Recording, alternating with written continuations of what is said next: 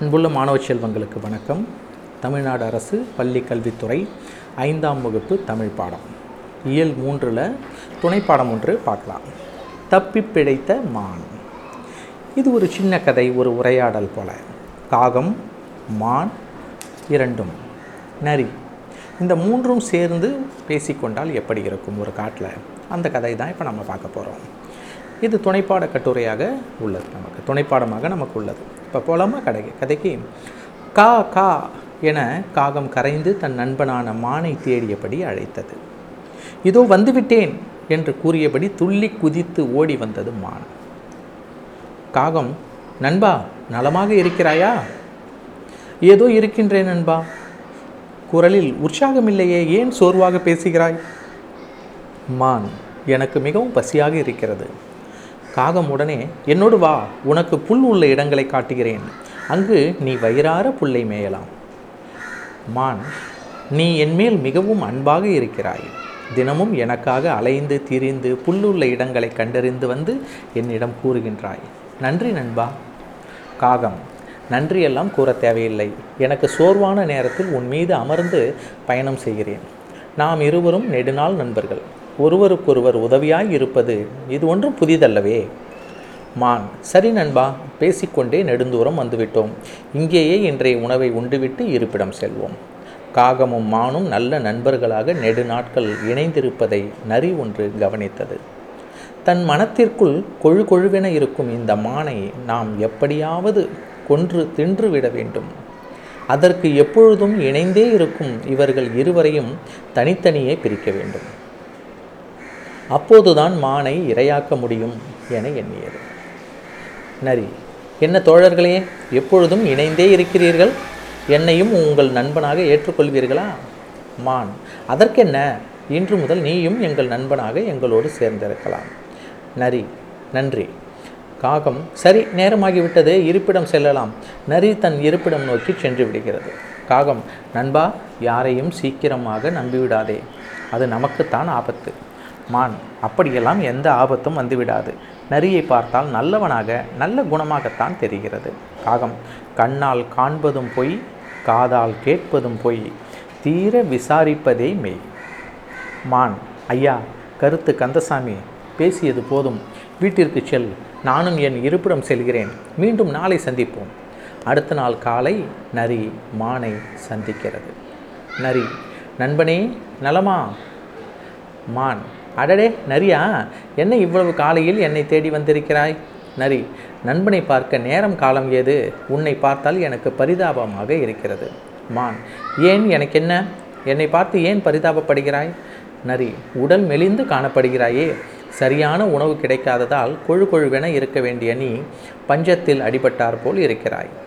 மான் விலங்குகளுக்குமே இதே உணவு பற்றாக்குறைத்தான் வானம் பொய்த்ததால் வனமெல்லாம் பாலைவனமாக மாறி வருகிறதே.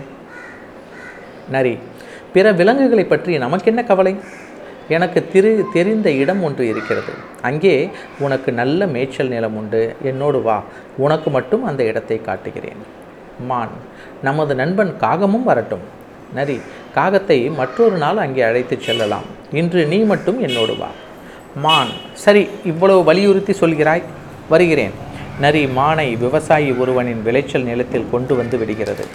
மான் பயிரை நன்கு மேய்ந்து பசியாறிய பிறகு இருப்பிடத்திற்கு திரும்புகிறது.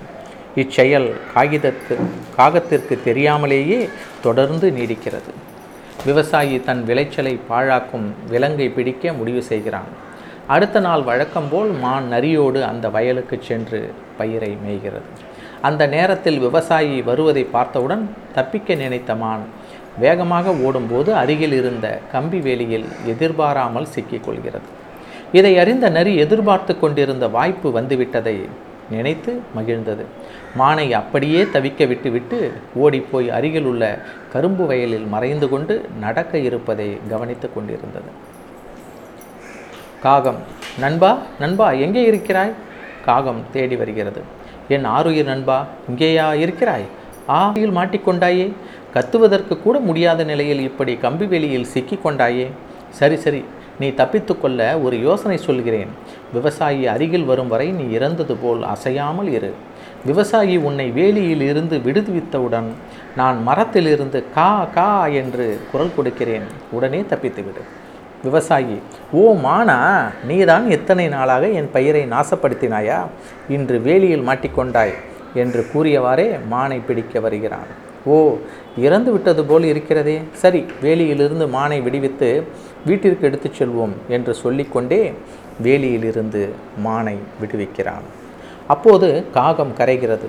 அதுவரை இறந்தவாறு நடித்து கொண்டிருந்த மான் கண்ணிமைக்கும் நேரத்தில் உயிர் பிழைத்தால் போதும் என துள்ளி பாய்ந்து வேகமாக ஓடியது. விவசாயி அடடே மான் என்னை ஏமாற்றிவிட்டதே தன் நீண்ட தடியை எடுத்து ஓடும் மானை நோக்கி வேகமாக வீசுகிறான்.